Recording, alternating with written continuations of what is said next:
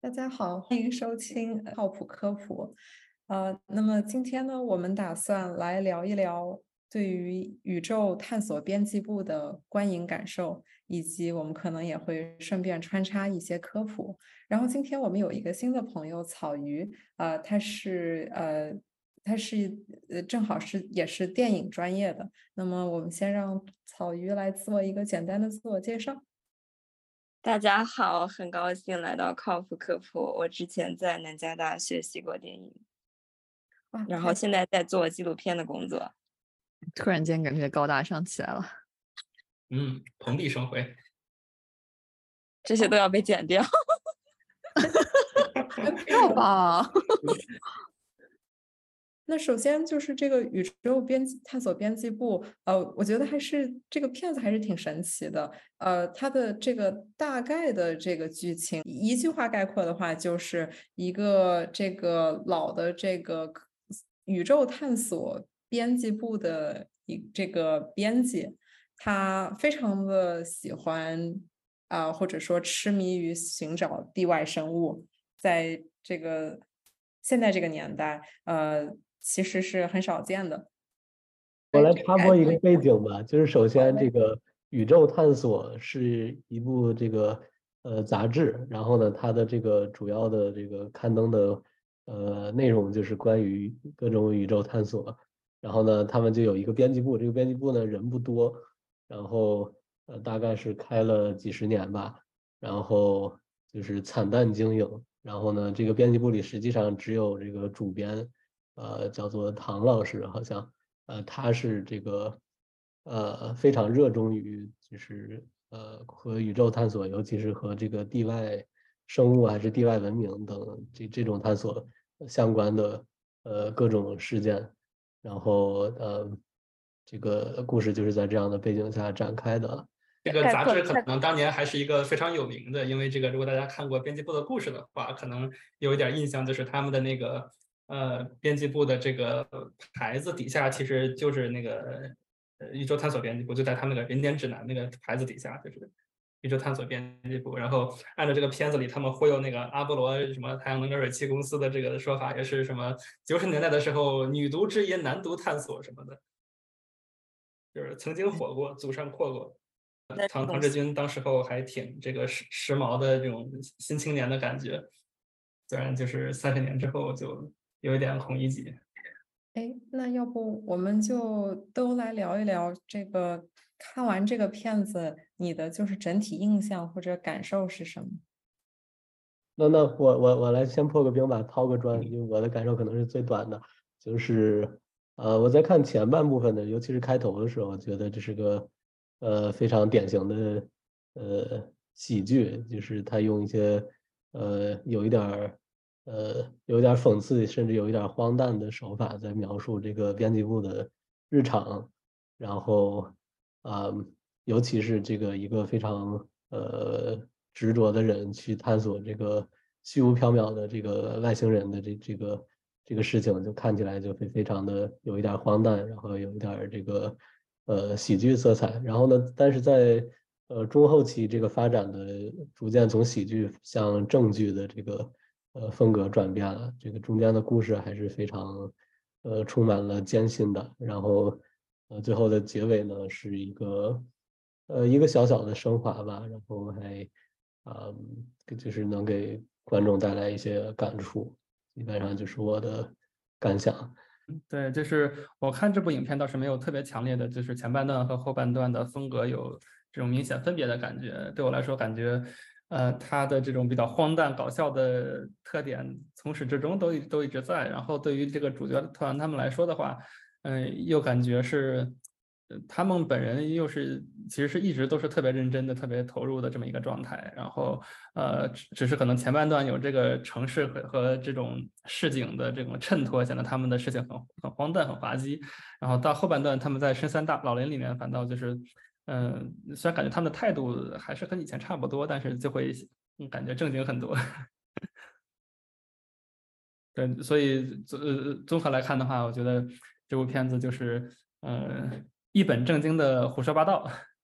但是胡说八道的事情又是呃，我觉得这应该是那个导演他们的原话吧，就是他们什么在一本正经的胡说八道，但是呃，同时他们呃又希希望通过胡说八道来讲一个正经的故事。嗯，哦，我我觉得那个桃酥刚才概括的这个特别好，就是一本正经的胡说八道，但是又在胡说八道的这个方式里又呈现了一个正经的故事。呃，我我看完这个影片。嗯，我刚看完这还热乎着，然后我还是蛮蛮激动的，因为我觉得我，嗯，作为一个这个，嗯，相影视行业相关从业人员吧，虽然也不知道还可以从多久的业，但是我确实是觉得很久没有看到，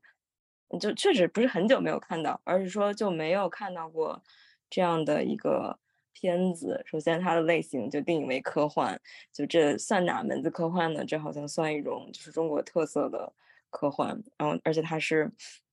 以对中国特色的科幻，然后有很很强烈的，嗯，背景都设置在乡土的这么一个情节。那它这些乡土的部分的呈现又是，呃，也非常的生猛。嗯，比如说这个孙一通这个角色，就是经常会会让我这个直呼啊，居然是有这样的人存在。嗯，所以整个影片看起来让我觉得冲击非常大。它虽然是呃，这个这个人为的给它区分了几个章节嘛，但我觉得这几个章节其实是为了增加一些这种诗意的效果给整个影片。然后我我个人觉得这个影片还是呃很连贯，而且嗯有很清晰的这个呃人物的呃人物的弧光，就是它是关于一个嗯所谓的一个英雄的旅程，但这个英雄呢与此同时。其实又在影片里被塑造成了一个小丑的形象，所以他就既是一个小丑，又是一个英雄。嗯，踏上了这么一次旅程。我觉得最，我觉得最荒诞的一点，嗯，是就是他这个旅程，本来以为他是不会踏上的，但没有想到就还是不知道怎么样，就就真的去去踏上了。然后，郭帆导演鼎力赞助是吧？对，我就觉得这个。就整个片子我觉得都很妙，嗯，我是我是蛮喜欢这个电影，对我觉得很妙。就是你很多时候觉得这个东西要要怎么怎么做下去，他这个用一个伪纪录片的形式嘛，就像是啊，这看看这个事情要怎么发展，这个事情感觉经常就是太垮了，但是没有想到这个垮着垮着，好像他又呃又有一些实际的东西，嗯，给到你能让。能让这个这个探寻的流程能能继续下去，我觉得这是一个很妙的东西。对，嗯呃，我稍微插播一小句，就是刚才说这个乡村的这个呃这个这个设定，就是我觉得特别像那个一个小说叫《乡村教师》，它的这个情节就是，而且那也是一个科幻作品，但是它的呃一大部分情节都是发生在。呃，几十年前的乡村的那样一个场景。对对对，你说刘慈欣的那本书嘛？对，就就让我呃反思，这确实可能是有打开了一个一个类型，就是某种嗯中国特色的乡土科幻。对，因为大家看科幻的影视作品，这个还是呃外国拍的居多嘛，一般大家看的时候不会有这种感同身受的感觉，尤其是把它和这个。就是乡土的这个呃情景，把它联系起来，它有有一种反差的这个感觉。对，它其实就是既你说它科幻，它其实也很难界定为是科幻，它有一些魔幻，然后呢，它又有一些这个现实主义，对吧？然后，但是因为它讲的是一个这个宇宙探索的这个故事，所以它又有了那么点儿。科幻的影子，等会儿就是还要请教一下几位老师，你们觉得就是这个片子里到底它科幻或者有跟科技相关的部分，你们觉得有哪些？对我个人来讲的话，其实嗯很难把它当成一个一个科幻片来看，但它确实是一个很有特色的这么一种嗯切入一个类型的角度，我觉得这个是一个非常重要的意义。哎，这个地方我觉得这个问题问的很好啊，就是呃，这个故事这个电影的主角唐志军，他确实是一个嗯，貌似是一个科班出身的人，就是他其实是具有科学知识、科学素养的，然后同时他也是呃，但确实我们后来看到他能够踏上那个旅途去真的去寻找外星人，也是挺荒诞的。就所以我觉得接下来咱们确实呃，也许可以探讨一下，所以就是这个科研、科学还有民科之间的边界到底在哪儿呢？啊，欢迎大家自由发挥。啊，这个还挺有意思的。你觉得他是科班出身，我反而不觉得。这个是哪里能体现他的科班出身？嗯，就是有几部是涉及了他的这个科学素养，至少是个专业编辑。呃，对，是就是凡是涉及科学的地方，他没有犯任何错误。说起来，就是很可能他有一些，比如说他猜他他有个猜想，这几个事情不是巧合，是什么外星人。这个呢，你也可以说它对，你也可以说它不对，就是也不知道。然后呢，但是他会往着这个比较可能就是比较荒诞的那个方向去走。但是从科学的角度，他这么做是没有错的，就是包括他用的这个一些设备或者他他所做的一些知识，就从科学的角度呢，好像都没有错。就是他是有许多科学素养，但他做的事情好像不是这个主流的科学家会做的这些事情。这也是设定比较妙的一个地方，就是他不是一个真正的小丑，他还是一个有许多这个可取之处的。对这个地方，我就希望这个小青还有桃苏，你们能够就是相对展开一下，因为即使对于像我这样一个似乎也有科学训练的人，就他做的很多的事情，比如说拿着那样一个就是很奇怪宇宙探测仪。对宇宙探测仪，但是后来我听你们说叫盖格计数器，呃，那你们能聊一聊这个东西，呃，是什么，以及为什么，呃，这个东西真的能，这真的是一个仪器吗？而不是一个玩笑吗？是，对，这个叫盖格计数器，它是一个挺常见的仪器吧，大概一百多年前就已经发明了，然后现在有的时候还还能用到，它的功能就是探测。电离辐射，电离辐射呢，就是比如说你现在这个盖楼或者装修，然后呢，这个呃有的时候也会有这个微量的这种辐射，有的是来自这个附近的矿物的，然后呢，这个东西对健康不好，所以就如果你要搬新家或者选一个地方的话，那么有的时候还会用到就是这个盖格计数器，然后你去探测一下这个地方辐射强不强。如果辐射强，那么可能这个地儿就不适合长久的居住，所以这个就是日常生活中有时候还会用到。那么在这个科学里边也会用到这个它的一些高端的配置版，就是呃去更精确的测量来自宇宙的这个呃射线或者粒子，或者是地球上的这个呃人人为的这个实验产生的这些。呃，有有有电离辐射性的这个这个粒子或者射线的原理，对陶所有没有啥补充？我我也先有一个问题啊，在他补充之前，你说如果他的这个盖格计数器都能够收到信号，那很明显，其他的科学家也就是用一些更精密的仪器或者用一些天文望远镜，可能也就收到了，对吧？就是所以。这我觉得这这个还是荒诞的，对吗？嗯，对，应该这么说，就是呃，当然，他的影片里的解释并不是说这是一个用来寻找外星人的仪器，他那个韩志军说，这是如果有任何呃特异的所谓超自然的这个信号，呃，就是被外星人发射过来的话，用这个盖格计数器就可以探测到。嗯，这么说呢？也也也就是确实就是这不是一个非常靠谱的寻找地外生命或者是什么外星文明的方法，因为像这个小青刚才说的，它的主要用途是就是探测电离辐射，电离辐射可以看成是一种就是高能光子，嗯，比如说我们平时所说的一般的什么手机辐射呀、什么信号辐射呀，这些都是频率在比如说微波波段的，然后就是太阳的辐射呢。它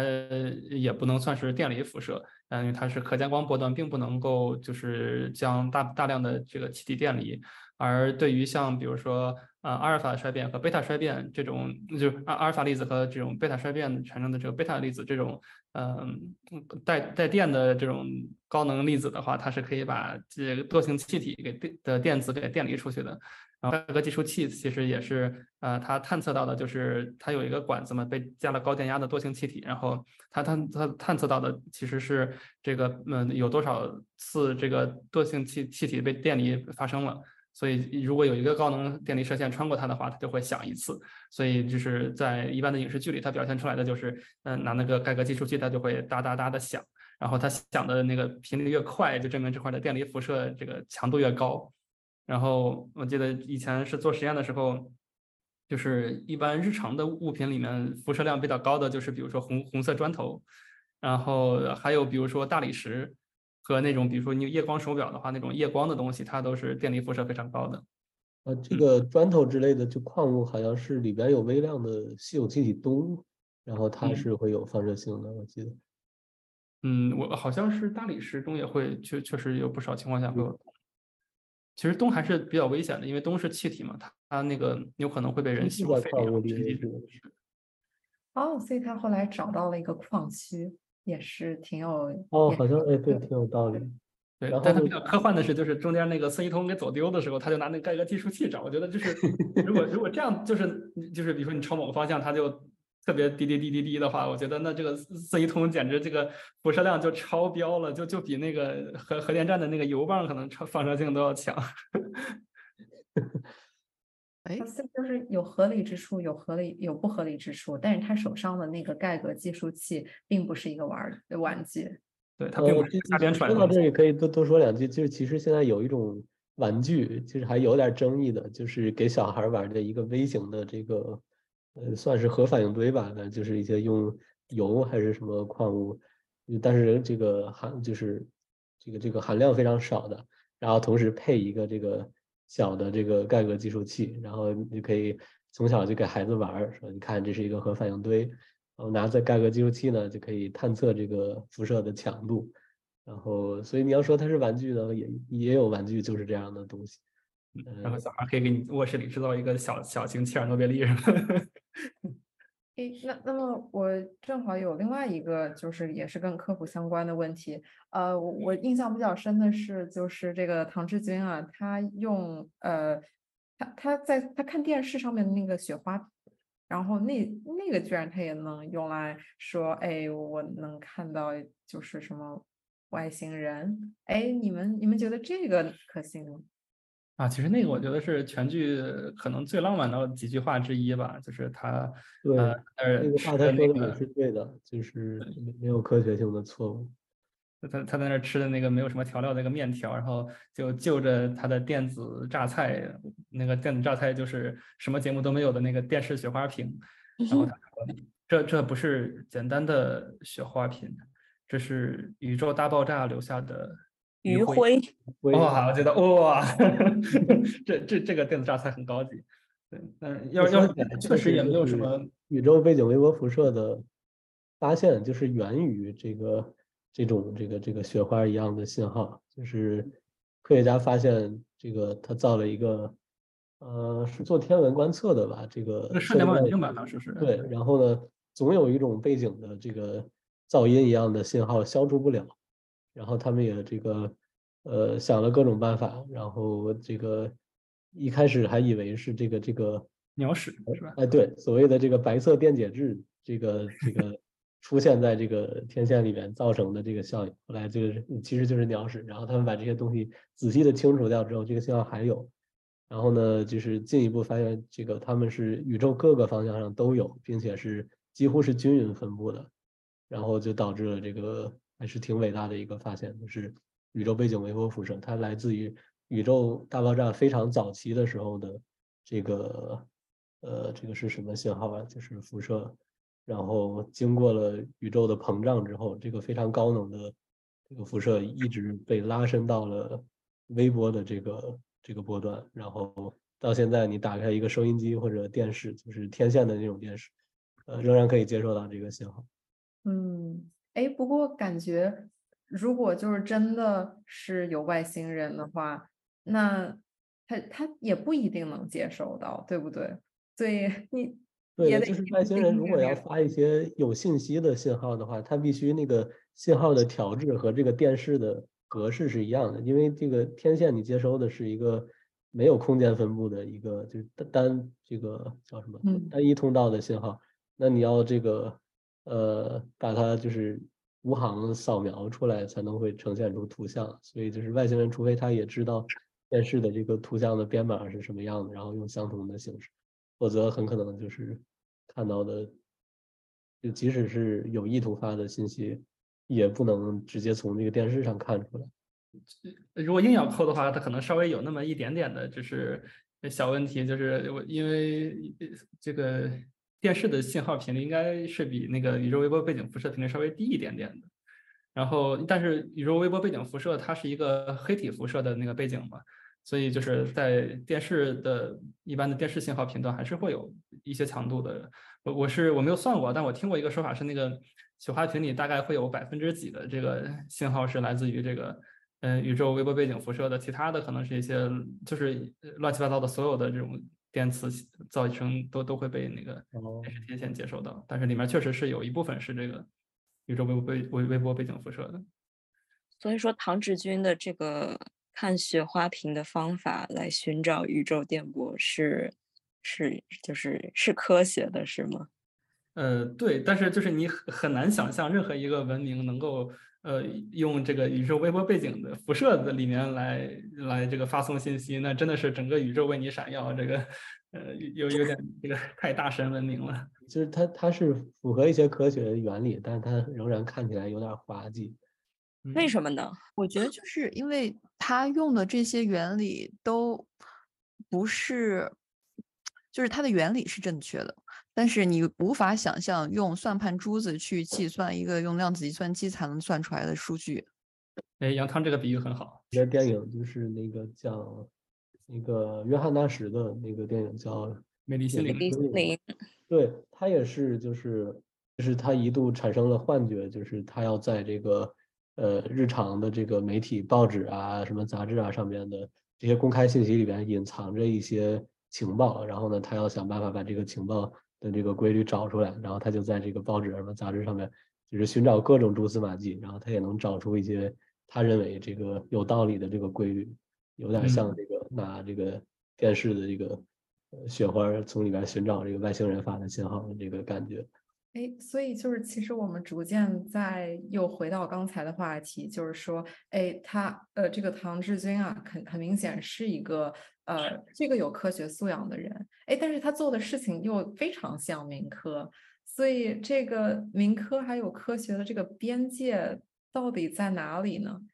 我记得嗯。电影里边有一句话说的挺有意思，他是说这个民科啊，这个这个人群里边，呃，绝大多数多数都是骗子，然后呢，有一小部分是傻子，就是这个他们用的这个词啊，然后还有非常少的一部分是这个我忘了是怎么说的，指指的是就是非常执着的人，就是偏执狂。啊，偏执狂，对对对。然后，如果是就是现实生活中的民科的话，可能有有一点儿符合他的这个描述吧。我有点儿感到有点儿难过的地方就是，嗯，我觉得这些民科其实他们对于这个，他们觉得他们相信的是科学，然后其实他们也是把这个科学是甚至当成了一种一种信仰，那种就是信念感其实不比很多科学家要低。但是他们很明显没有这个资源，也不一定有这个呃教育背景去啊、做为科学做出贡献，所以就觉得嗯，我我在想，很多时候科学家对那个民科都是呃就是非常不耻的，呃，但是这个片子给我们展现了。民科的某一种形式，并且因为它是一个伪纪录片嘛，所以我们就可以想象很多真实的类似这样的人是存在的。嗯，就是这，我觉得这个片子就是改变了我对就是民科的，就是印象还是这个印象，但是我从来没有去想过他们背后的就是这些人的就是心理活动，就是还挺有意思的。骗子依然挺啊坏的，傻子依然挺傻的，但是有些偏执狂还挺可爱的，是吧？啊，米肖，我觉得你这个心的心态特别符合我当时看这个电影的那种感觉，就是一开始我会觉得啊，这个这个东西它就是民科，然后他的生活又过得很悲惨，他是，但是他又非常非常执着，然后到后面甚至我都会觉得从一开始的不耐烦，就会觉得啊，这个人都要怎么办？感觉没有办法破局。到后面看到他哎踏上这个旅程之后，我甚至有一丝感动，但是。我对于他的定义就是，你在错误的方向用用不对的用，呃，不可能寻找到答案的方法，你是永远寻找不到答案的。民科的方式是不可能探索到科研边界的，这是我的想法。嗯，对。说到这个，我可能就想起了一个这个不知道是不是呃合适的一个这个故事，就是爱因斯坦其实在他的呃算是晚年吧，一直致力于。呃，研究所谓的统一场论，然后就后来大家发现，这其实也是一个几乎走不通的方向，就是他走了大概好几十年的弯路，然后也没有人跟着他的这个方向走，就所有人都觉得他好像就是孤注一掷的在做一个呃不太有希望的一个东西，最后果然也没有做出来。没事儿，挺好的，就至少只是他一个人没有做出来。嗯，然后其实那一代的科学家其实不止爱因斯坦，像什么海森伯，他们晚年的时候。反倒都就是去研究了一些比当时的主流研究呃远为激进而极端的一些一些小众的理论猜想，但是我觉得这个可能让我想到的一点就是，呃，民科之所以有这样的呃或者有这之所以有这么多人采用这种民科的方式来呃把作为自己的兴趣，可能是呃长期以来媒体对这个。科学工作的报道，很多时候，呃，会集中在比如说科学家个人的这种呃天才构想，以或者什么坚持不懈或者吃苦耐劳上。但其实就是科学发展到今天，它确实是一个呃非常繁复的一个体系工程，就是所有的科学家的工作都是有一个巨大的体系在支撑着它，无非无论是就是。从它的经费到它的这种仪器设备，到就是给它的仪器设备提供保障，以及就是你它的同行对它提供建议和批评，这一整套系统其实才是支撑着就是科学家们在这上面发展自己的就是材质与创造的一个一个庞大的基础。而就是民科就是从某某种角度上来说，他们能做的事情或者是想法跟科学家也差不了太多，嗯。但是他们缺乏了这一种庞大体系的这种支撑，所以也没有办法，对吧？因为你要实在说的话，你会不会觉得就是找了几十年的暗物质，其实也不比找外星人好到哪儿去呢？因为至今也是什么都没有找到，对吧？但是，嗯，他们首先有个庞大的体系支撑，然后他们每做出一个就是零结果来，他们就可以确实的在整个这个呃就是研究的领域里排除掉就是很大的一部分领域，所以就是。在这个角度上来讲的话，那可能是区别所在吧。有一些确实是科学的这个研究或者领域，它仍然是比较小众，以至于有一点点民科的意味。比如说这个石墨烯的发现，最早就是用胶带去撕这个石墨。你说这像是一个科学研究吗？好像也有有一点点就是特立独行。然后，嗯，也不只是这个这个石墨烯吧，就是。有一些当时没有这么成规模的这个研究，就是比较前前卫的，然后他可能就是用很简陋的方法在做，然后看上去甚至有一点点像这个民科的这个样子。但我觉得科学的发展本身就是有的时候就是有一点模糊的，你很难超越时代的局限去看什么东西是正确的方向，什么东西是不正确的。有可能一群人在做的，它不一定就是正确的，或者就是。呃，少数几个人做的，他可能也有可能意外是一个，后来证明是正确的方向。张志军出发的时候，就是他出发的理由就是说啊，这次跟以前不一样，这次有是好多个不同的这个信息源，他们有了巧合，说是这个呃什么什么南欧洲天文台观察到了这个什么呃深锈四的这个亮度骤减，然后什么那个火烧鸟村还叫什么村子？那个火烧窝，呃，鸟烧火烧窝，呃，火烧窝村什么发现了什么奇异事件啊？这这这这种巧合的概率太低了，这一定有原因。这一下让我想到了当年，就是呃，刚刚在这个读博士的时候，他就是当时有那个所谓的这个七百五十 G 电子伏的这个呃，就对大那个对撞机的这个就是异常信号，然后大家都非常的兴奋，说啊，这个我们生在一个好时代。然后我觉得啊，这这也差不多嘛，因为当时的那个那个特殊信号也是，就是因为有两个探测器，他们同时给出了一个呃，就是偏偏离值很高的这么一个两个结果啊，大家都觉得这样的吻合实在是呃太不可能是因为这个随随机事件了。对，就像小青和陶苏刚才说的，就是整个。嗯，科研的体系是非常庞大，而且是比较嗯复杂庞大，并且是有一个坚实的底的。但是民科很多给我的感受是，就是他们对他们用的词或者是他们的一些概念是没有问题的。尤其是就像在这个电影里面，然后唐志军当他说出来一些话的时候，你你会觉得他是有说服力的，然后而且他的基本概念是正确的。但是这些这。这些正确的概念能够引导到他想要去找外星人这个结果吗？太单薄了。嗯，这个就会经常让我想到一种媒体非常热衷报道的，比如说小神童啊，说这个小孩儿啊不到四岁或者是不到六岁就可以认出来多少种植物，而且都不只是说只是说说他的俗名，他可以说他的学名，甚至是拉丁文名字。或者是他可以认出来很多这样子，或者是熟熟悉各种动物的习性，然后大家觉得哇，这个小孩肯定以后会有非常大的什么，以后是生物学大师。对对对，但是但是据我的观测，很多这样的小孩，其实甚至都长都不到大学就很很容易泯然众人，因为他的他的知识储备在一个非常基本的呃知道记住。呃，可能稍微好一点，就是理解，但是他并没有再往上走的意意愿，他没有把这个他现在有的东西跟跟更更高层的去往更更上去推，以及去结合真正的其他的各个部分来来来来做一个科研上的往上走和细分的过程，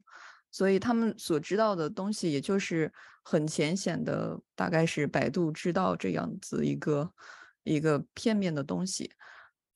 或者说他们小孩学会了报菜名，然后媒体们就纷纷说啊，这个大厨已经功成一半了。就感觉，反正我看唐志军的所所有的举动，就感觉是他的之前的基础的含量可能就跟这些小孩也没有区别，但是他想要要去做一个更加宏伟的事情。但是话说回来，在科研界，真正的当你在一个非常前沿的没有。嗯，没有什么太多其他的探索，呃的一个一个领域的时候，你再往前探索的时候，所做的事情，就是从表面上来看，也是非常，呃无助的，在一片黑暗里面探地图。其实也做的是一些非常看起来。类似铭刻的举动，比如说拿胶带撕去撕石墨烯，这个这个这个事情，其实你要想的话，它好像本质上是没有区别的。但是我觉得区别就在于是，数学家阿提亚在生命的最后几年，还是这个呃执着于这个黎曼猜想的研究，甚至于用出了大家都觉得很离谱的方法。他不是声称自己已经证明了吗？后来就没人管他了。对对，但他用的是这个，就是挺挺离谱的方法，就是对，所以这个地方我就想说，就是你看各位在比较就是科学前沿的科学家们，你们会不会觉得，那你们走在这个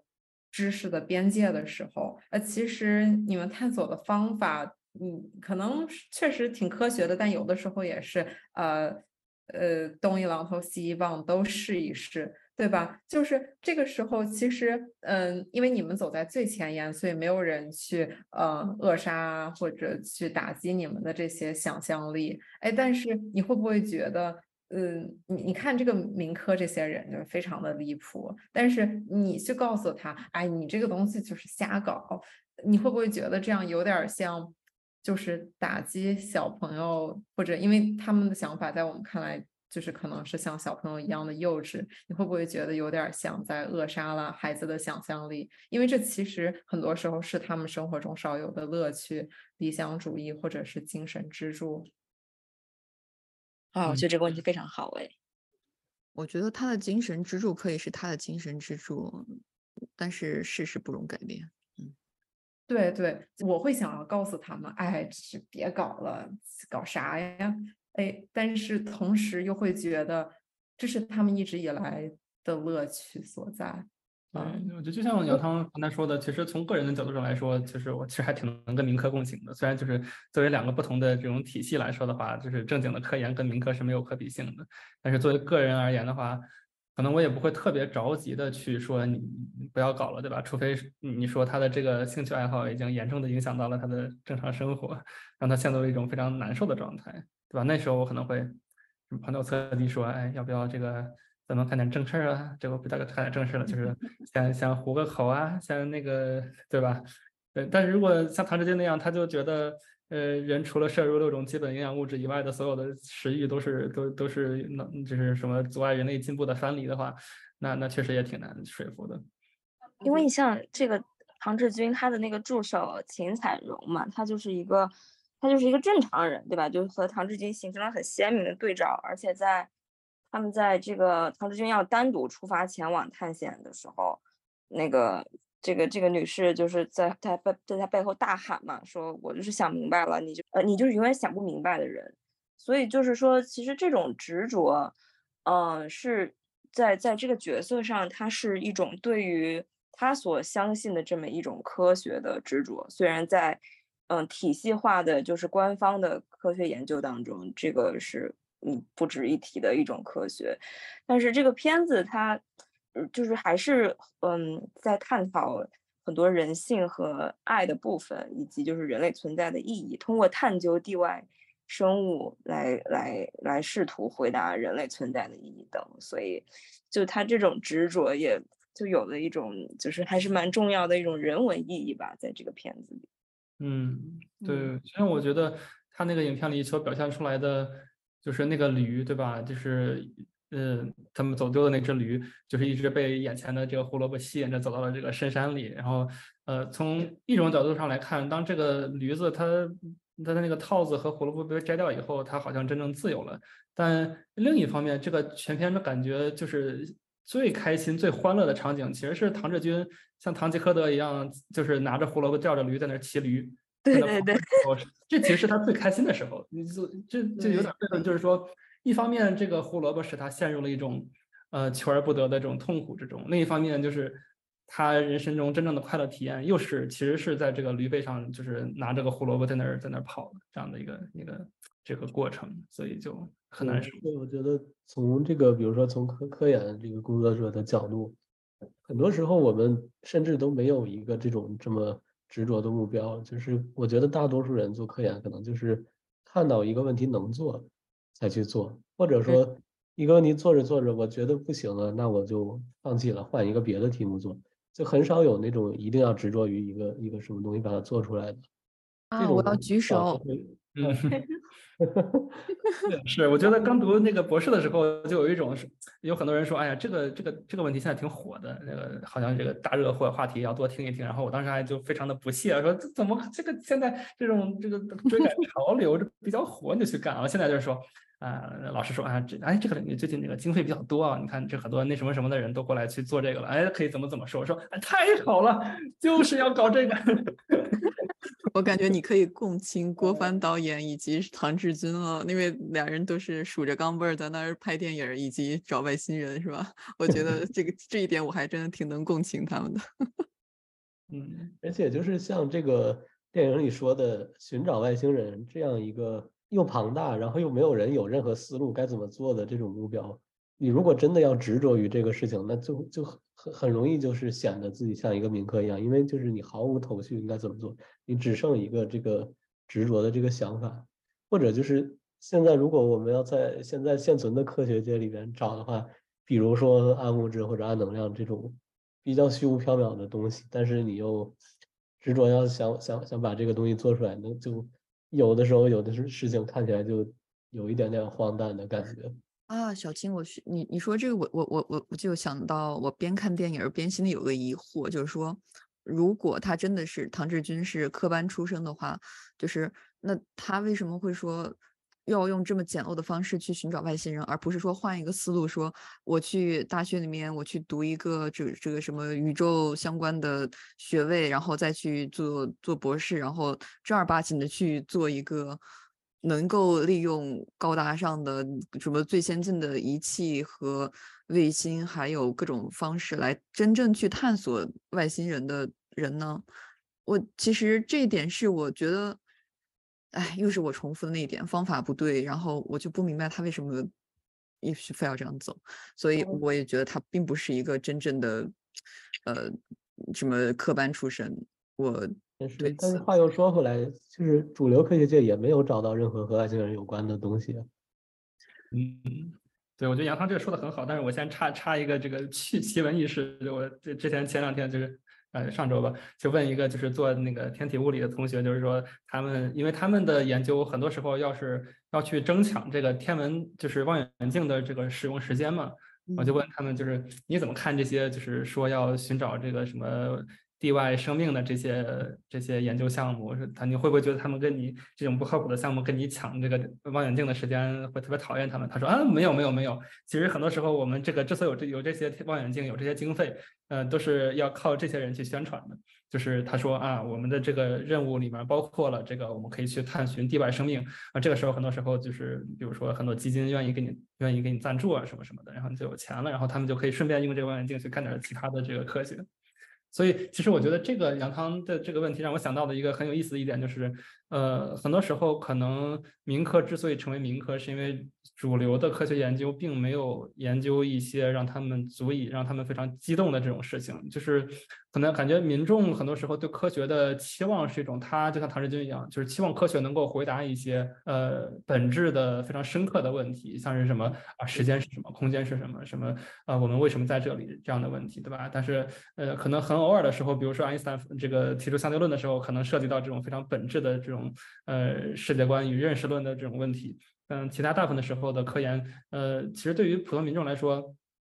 甚至对很多科研人人员来说，并不是那么的激动人心。这可能是为什么，就是民众会其实特别想听到、看到，或者甚至去自己尝试这方面的研究。就是让我想到好多年前，就是在那个普林斯顿的那个街头，然后因为那个地方是比较蓝的州嘛，但是当时就是川普竞选的时候，有一个老大爷在举个牌子、举个海报，就是呃那个支持川普。他说他为什么支持川普呢？他那个那理由非常的奇葩，他的理由是。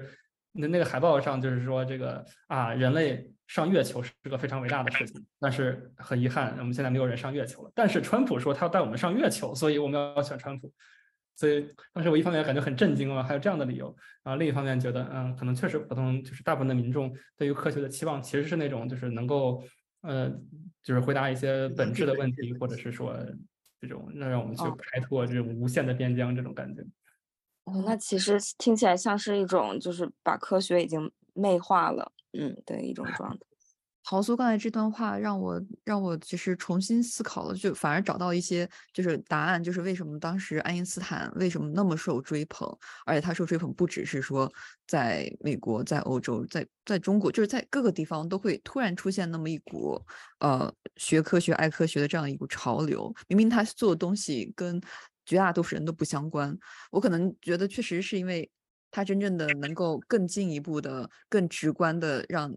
民众认识到一些本质的问题的答案。我觉得他们可能确实是对我我们现在做的其他的所有的研究，当别人问我说你在做什么的时候，我需要给他画一个大图，然后再再在上面细分、细分再细分到某一个问题上。我说啊，我在做这个。这个时候，其实大家已经失去了兴趣，觉得这个东西你做有什么用？太太太细了。嗯，哦，其实那听起来像是有一些科学的东西，它是可以点燃，就是民众的普遍的一些一些热情还有激情的东西。然后我觉得唐志军他，嗯，包括一直寻求的也是那种，就是在科学里让他觉得感受到很激情、很有探索欲的这种这些东西。对，就我觉得这个就有一点点哲学的这个意味了，就是从科学上，我们好多问题是现阶段回答不了的，甚至现阶段就是大家觉得，就是即使你你非要研究这个东西，也也没什么呃进展的，它就是要等到很久之后。但是从哲学的角度，有一些问题我们就是天然的会去提出来，比如说外星人，呃，存不存在，或者怎么才能找到它，或者是爱因斯坦所研究的这个时间空间本质是什么？那么这个我们看科学的发展，它往往是比较曲折，它不是说你想研究什么问题，当时就能得到正确的结论，它很有的时候就是有很多意外在里面，你没有故意去呃探索的方向，反而有了一些发现。那我现在就是有一点点的这个困惑，就是我们到底应该呃执着于一些方向，然后去呃沿着这些方向探索呢，还是我们应该顺应着这个科学的自然发展的这个规律，就是让它呃这些意外的发现自己产生出来，然后让这个呃科学的这个这个进展就是自己推动着自己往前走，哪样才是真正值得呃提倡的？啊，这个我不敢妄下结论，但是其实我有个想法，就是我记得前前一阵就是马斯克的那个星舰发上去了，然后给炸了，然后就很很很明显就是舆舆论分为两派，一派说明啊这个呃炸的好啊，这个这个炸了就是宝贵的数据，人类科学的伟大进步，这是一次成功的实验。另一派就说你看它都炸了，这都不行，这是垃圾，这浪费钱，对吧？但其实我觉得这两种观点。一个都一就是它都对也都不对，因为其实真正决定这次，比如说马斯克那个火箭它是成功还是失败的是，你到底有多少钱可以让你让你炸，对吧？如果假设你有无限的资源，那显然我觉得就是应该比他做的更激进，对吧？就是你呃不应该说是什么问题都没有了，你再发火箭，你应该是稍微改一改你就发一个，稍微改一改你就发一个，然后再发的边发边改，这样子可能是你最快的，因为你假设你无限的资源、金钱什么的。但是，就实际上来说的话，如果你的钱很紧，对吧？你肯定是每次发射尽量做到我在地面上感觉的各种试验做好了，万无一失了我再发，因为我没有那么多钱。所以科学其实也是一样的，就是我。我现在觉得就是不存在一个什么很形而上的最好的做科研的方式，而是你要看这个社会到底能为科学研究提供多少资源。如果这个资源真的是充沛到无边了，那你确实是，呃，你就给科学家发钱呗，他们想做什么做什么，让他们自由探索是最好的。因为总有人可能会试出来一些就是之前人没有想过的，但是很成功的路。但是如果说就是现在的资源越来越有限，比如说大科学的设备，像对撞机什么的，这个。造价越来越高，从这个几十亿美元到几百亿美元，到可能未来有上千亿美元的这种预算的话，那么你你就不得不回答公众的一个问题，因为公众是给你掏钱的人嘛，对吧？你必须得回答是说，我为什么要做这个？他能回答什么样的问题？所以在这个角度上来说的话，我觉得，呃，越贵的研究越要审慎，越便宜的研究又可以胡来。我觉得陶苏说的很对，我觉得我们的现在的科研体系有一个非常。不好的地方就是我们从来不报道失误的，就是试错的数据，我们只报道成功的数据，然后导致可能一个错的地方不止你错了，还有其他十个组、一百个组都在错，但是大家都通互相不通气，不会告诉你我们当时做的前一百次都是错误的，哦，这一百这这这这一百次都是什么什么样的失误？啊，我觉得这可能一个重大的问题。如果真的要都说的话，那说不完呀，所有的报纸版面都报道也报道不完。但但是这个很明显很重要。呃，我在这个工作中也有这样的感觉，就是如果要是有一些呃更有经验的人，就是愿意给你指条路，或者告诉你他试错过的各种方式、各种内容，呃，就是可以省年轻的人很多时间。但是他的试错，他也没有理由去一条一条的记下来，很多时候就是一些经验。确实，这个这个体系当中有这样子的问题，感觉浪费了很多的资源。嗯，但是又绕回来，假如说每个人都会说啊，我的试错的东西是这样这样那样那样，那会不会以后就没有像唐志军这样子的人了？去说在这条路上走下去，因为 可能对。更多的大胆的试验会被这些所有的所谓的错误所规范起来。嗯，所以我们正好可以聊一聊这个，就是理性、感性或者理想主义和现实冲突的这个问题。嗯，就是从我个人的角度来说，我非常我非常高兴或者说欣慰，就是在唐志军旁边有秦彩荣，就是我觉得秦彩荣至少。感觉是清醒的，他嗯，他更多的是把这个编辑部的工作就是当成了一个工作啊，这个跟着唐志军去走访，呃，走走访这些小村子，觉得哎，这故事你写一写，咱们这个读者这个就有了，又能出一期了。就是他其实是非常的现实的一个人，但是呃，包包括拉什么阿波罗热水器赞助这些，就是很明显，唐志军周围是需要这些呃这些可能和现实还能够。就是嗯，就比较接地气的人，呃，我这这这个是我的一个感受。然后另外一点就是觉得，呃，这是很少第一次看到，就是比如说一些进步主义、理想主义，有点像在被讽刺的一个作品，呃，或者不能说在被讽刺吧，被完完整整的展现出来，然后观众可以很容易的看出其中的一些荒诞。就是我觉得这个题材。呃，很新，嗯，可能我们这一辈的人，就就是可能会有很多的人会有共鸣。说的很好，虽然我有点忘了一开始的问题是什么。随便的感慨了一下这个理想和感性之间的，呃，哎，什么样？呃，那个理性与感性，理性与感性，或者说，嗯，理想主义和现实。啊，理性和感性这个。哎，这个我还挺有话说的，就是因为这种感受，就是就是就是看，尤其是看这个电影的感受。就以前我一直嗯，就也没有梳理过说自己看电影是什么样子的感觉，一直到看这个电影的时候，我就能够非常清楚的能够感受到我的情感流向的改变。就可能一开始看这个电影的时候，我会觉得。啊，这个电影好真实啊！就是就真的这个，虽然我无法理解唐志军的很多做法，我觉得他很民科什么的，但是我能够看到他所处的一个困境，尤其是因为为钱所困啊，就很多我很多人可能都会被触动，这种因为这些啊囊中羞涩不得不某某某的情景，但是这个。但这个同时又让我觉得很尴尬，我觉得，就就从他的方式来讲，这本来就不太可能有一个好的结果，就注定悲剧的东西，让我觉得非常的尴尬。然后甚至我尴尬到大概四看到四十分钟的时候，我给你们发消息，我说这个东西也太真实了。那个时候的感受是，原来真实等于尬，就 内心的感受就是觉得啊，这个东西，这个我无法去同情啊。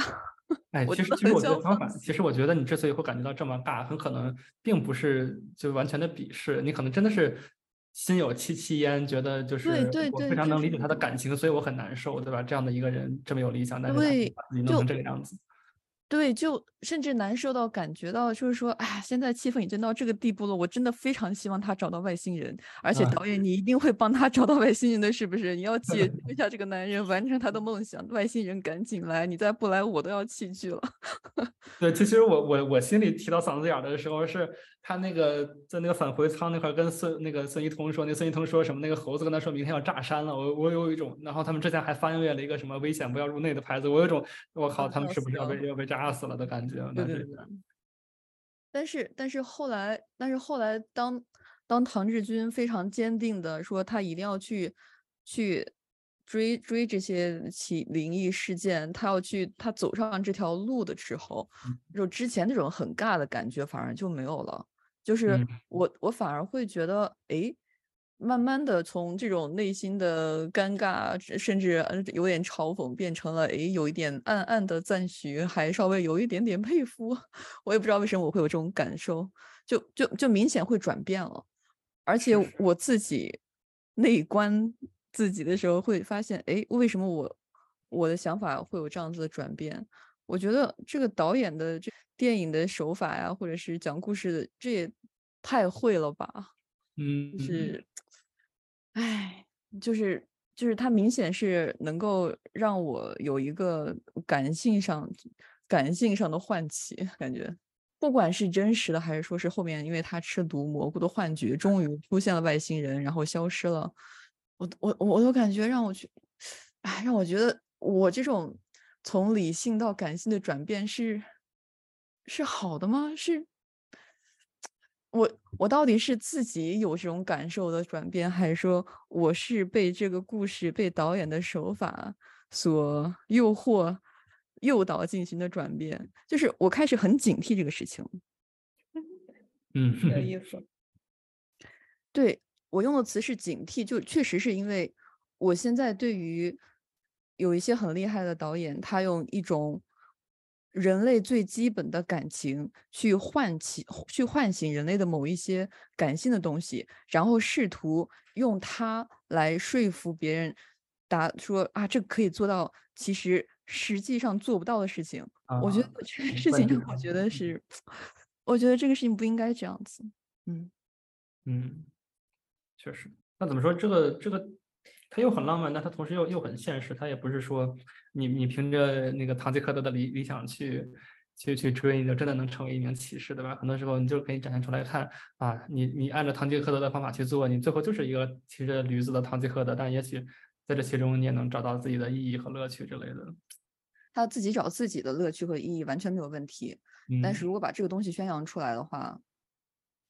如果人会因不会有人真的说看完了以后觉得我想当唐志军吧？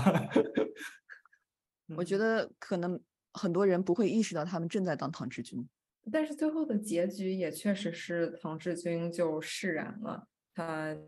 至少意识到，啊，不需要一直去追着那个胡萝卜，就是等于他还是和自己的一些就是，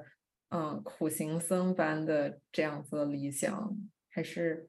他还是和自己和解了，可以这么说。或者其实他其实本来在用这个寻找外星人，也在逃避一些现实中的问题，或者压抑自己一些其他的情感。嗯我是觉得，就是唐志军这个角色，如果我们说他看待自己，你说他觉得自己是理性的吗，或者是感性的？我觉得这个很难说。包括你说跟他形成对照的他的这个助手，那个秦彩荣，他就是更加理性的吗？而而不不是很那么感性的吗？其实也不是那样讲的。嗯，所以我觉得这个所谓感性和理性的，嗯，探讨可能它其实是一个，嗯，对标的是一种就是科学和人文的探索，而其实唐志军他这个旅程就是他可能自认为是在进行一个科学的探索，而可能他探索到最后发现，我这个科学他也无法再探索，所以他只能回归到人文。嗯，进行释然，在他这个外甥的婚礼上，嗯，就是致辞，然后念诵诗歌，来来作为他的这个科学探索的出路和结尾。嗯，或者他回首看向了自己。我觉得今天聊的非常的好啊，我我们要不最后大家还有什么对于这个电影的就是大概的印象，或者有什么哪些呃特别让你印象很深刻的点想要来分享一下？啊，反正我们就是挺轻松的。我觉得大家之前聊的，呃，又严肃又有趣。对，反正我觉得这个电影的叙事真的是挺好的，但也许是我电影看的少吧。但是对我来说，呃，至少很多的东西，它一个镜头或者一句台词，我就很能 get 到。就比如说，他想这个描述一下，这个孙一通是一个这种比较沉浸于自己的世界，非常自洽，然后同时又很少去。在乎别人怎么想、怎么看的这么一个人，我觉得他很多台词就是他不用说，就是一句话，可能就让你感觉到了这一点。比如说，他当他介绍自己的这个呃什么中那个中小学的什么还是中学的语文老师的时候，他是先说了那个人的名字，然后过了一会儿他才想起来啊，要跟您解释一下，然后这个人是我的语文老师。所以我觉得就像这种台词设计啊，剧就是编剧，我觉得还是呃挺有水平的。然后很多就是片段，我也觉得就是非常浪漫，对吧？一个是那个呃老唐骑驴。呃，还很还有一个可能是之前的他们那个呃纳尔苏一脚把那个燃烧的熊猫踢进帐篷里那一个，然后踢进去之后，那个应该是那个叫什么来着，小小还是什么？他说这个，哎，这样就暖和多了。然后当时我有一种感觉说，啊，我也不知道是不是我这个语文这个理解又这个过度理解了，但是我总是觉得他那会儿是不是在暗示说。你看，当你的这个理想变成一团熊熊的大火，把自己的生活吞噬掉以后，把你的帐篷吞噬掉以后，啊，你能感觉到它的炙热，你灼热。嗯，对，现在确实有有很多点，我觉得就是又浪漫，然后又简洁，所以我觉得还挺好的。哦，我我就很好奇是，就是因为你们几位都是呃科学家嘛，所以你们觉得这个片子里面它就是含科量到底有多少？我我我觉得好片子应该不会有太高的含科量，就是我觉得 毕说实话含科量不是很高。对，你要真找一个含科量高的片子，不如去看书嘛，对吧？为什么要去看电影呢？我觉得我觉得这也是有有一个风格的问题，就是你比如说看这个《流浪地球》或者看《星际穿越》什么，它的含金量可以说是比较高，就是你可能这些科学元素或者科技元素多的地方，就是大家也喜欢看这种片子，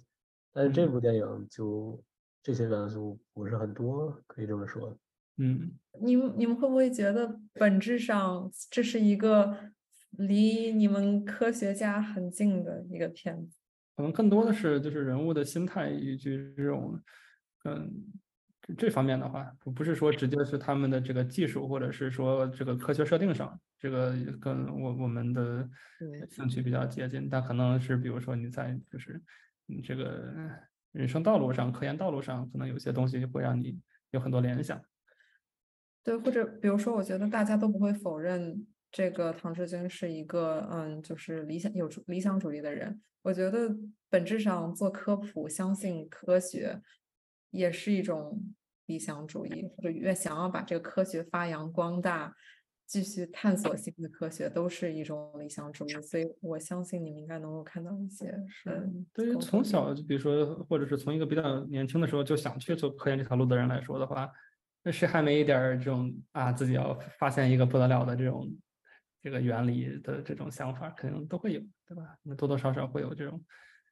这这种在浪漫的想法是有些有有所共通的。哦，我想说一点开心的事情，嗯就是我觉得里边的很多的幽默还有笑点，就就是都是呃特别适合我们这个时代的人。就是我在想，就是以前我看一些电影的那些幽默，就觉得有些是嗯基于刻板印象，哦，有些就是讽刺讽刺啊，男人是这样，女人是那样什么的，然后大家笑一笑，呃，就就是那些，我觉得我们这代人可能现在已经不觉得这些东西好笑了。但是这个这个电影当中，感觉就是笑点非常的密集。就我不想用高级这个词来说，因为就是能让大家笑的没我我觉得不分高级还是低级，就是能能逗人乐的东西都都是好的。呃，但是同时又觉得。嗯，就是很想感慨，我们这个年同龄段的人开始进开始了呃文艺创作，就有一种嗯属于我们这个时代就就就是我们这个时代终于开始了，我觉得很期待，就是未来更多的嗯作品，嗯，就是就说起这个文艺创作，我就会想到很有意思的一点，就是科学研究的路径。从这个片子看来，包括从大家讨论看来，就是某种体系化的和一些官方的这种教育是非常重要的，而，嗯，而相对来说，艺术的这种研究路径就就并不是这样子。然后这个片子里，他那些诗诗歌的呈现，呃，我相信就是应该给大家留下了非常深刻的印象，至少给我留下了非常深刻的印象。就就让我觉得这个，哎，你觉得唐志军呃是一个民科呢，要不然还是觉得他是一个艺术家，其实好像也不为过。包括孙一通，他是一个什么样的人物形象？我觉得这个，哎，我蛮想听听几位的意见，就是你觉得他是一个神棍呢，还是一个一个什么样的人？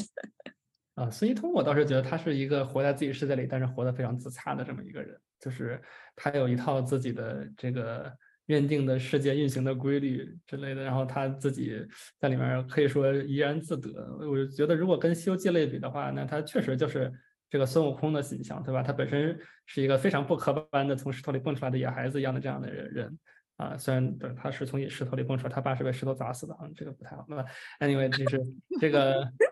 嗯，对，但是但是孙悟空在原著里的设定是非常有慧根的，就是他不是一个一个一个唐僧的打手，一个这个莽夫形象，对吧？他其实很多时候这种这种智慧或者灵性上是要是要超过唐僧的，就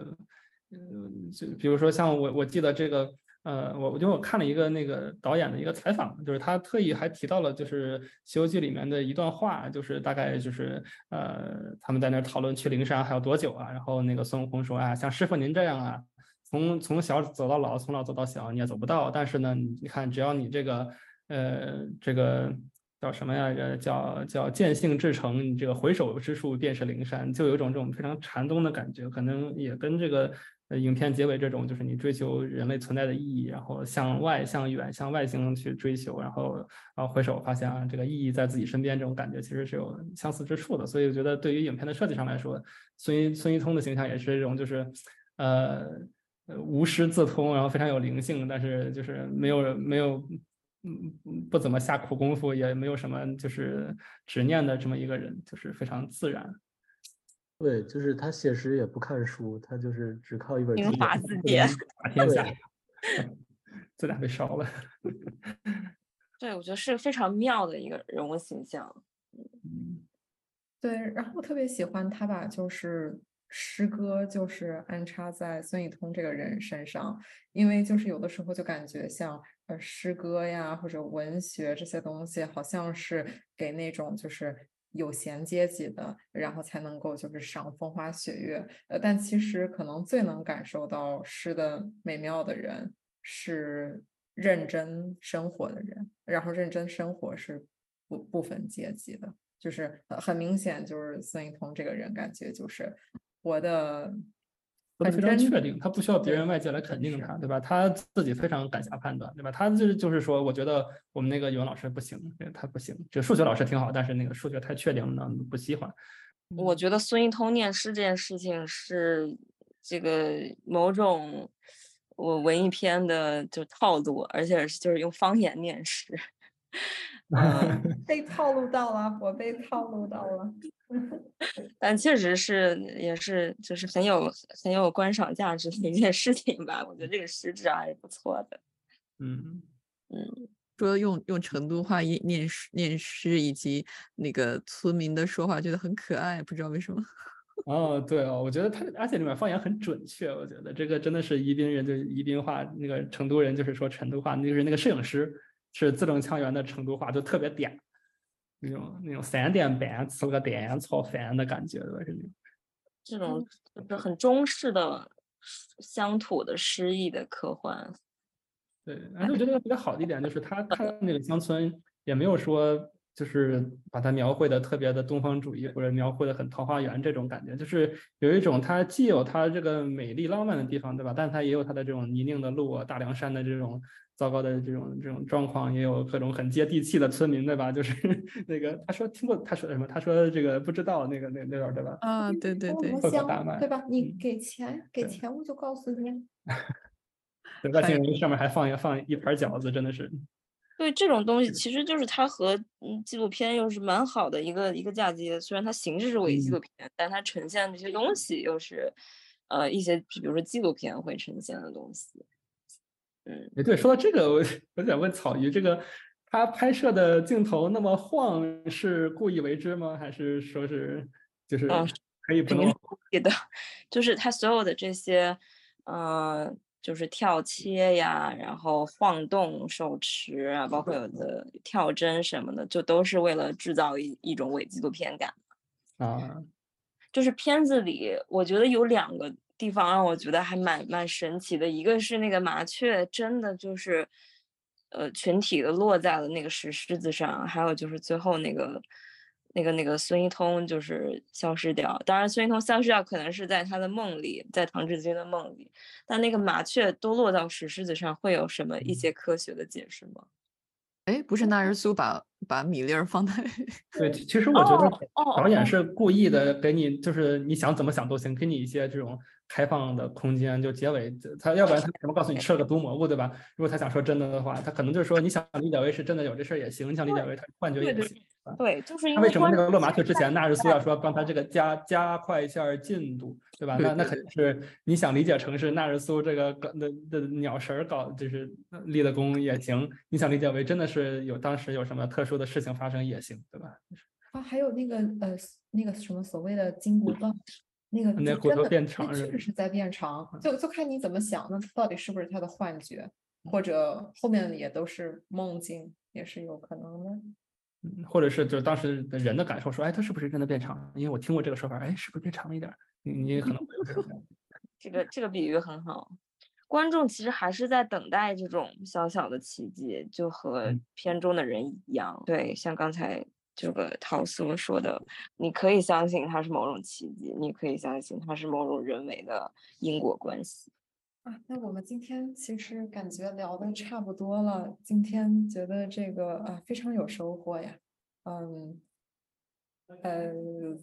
对对对，谁来帮我结个尾巴？没没事儿，这这个咱们就是这个聊天的声音渐渐淡出，然后你插入一段这个什么乘着歌声的翅膀，然后就结束了，然后 呼应一下影片结尾。啊，对，这个结尾的歌特别的好听，要不我们给大家嗯。嗯，你回头剪进去，是要是要放放那个陶苏说的他们小学的管乐队的歌吗？对，我当时一听觉得，我们当时吹的就是这个东西，这个就是，然后后面的那些曲子都是什么那个 Out Long Song 那个。哇，这是一段口技表演吗？那个那个导演真的是是不是我们那代那个小学在北京上学的还是怎么回事？我都在想。而且对对于我这种看电影很少的东西来人来说，我很很多看电影一些文艺片的时候，它里面很多梗我都 get 不到。这里面感觉他放的每首曲子，我都觉得，嗯，他是不是听过这个？他是不是看过那个？哈，他放了一段 EVA，他是不是？呃，不是，他放了那个《欢乐颂》，他是不是看 EVA 小时候？啊，他这个中间是是这个看了多少的姜文，然后放那个什么那个那个那个肖斯塔科维奇什么第二圆舞曲那个。这个片子他那个我还蛮惊喜的，就是不知道你们有没有看《漫长季节》里边那个。哦，那个还没看，但我听说这个人好评挺好。哦，对，我也听说好评很多。对，那个演演饰演哑巴的那位演员，就是饰演了纳日苏。哦，是说那个那里面是个哑巴是吧？就是。对，就很帅的一个角色。我好像听听，就是有人吐槽说这个演员怎么要么演结巴，要么演哑巴，很有特点。啊，我觉得里面电影里面的演员都演挺好的，确实演挺好的。嗯。挺好的，挺好的。我们也可以，如果都看这个，咱们也可以聊一聊这个影视剧。我们一定也能聊出花来，也能聊出科普的。嗯，不过我们今天就先聊到这儿，感谢大家的收听。好的，好的，再见，拜拜，拜拜。半上忧伤的人，他还好吗？为什么看起来总有闭上眼睛？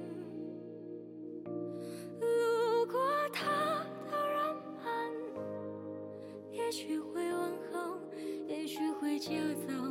也许还没等他回过神，就又是朝夕又交替。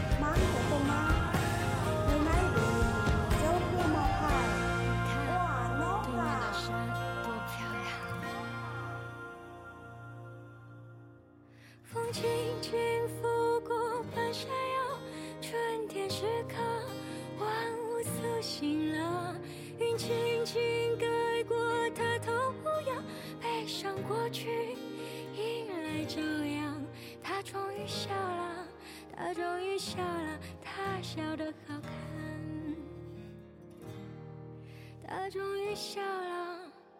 他终于笑了他笑得好看。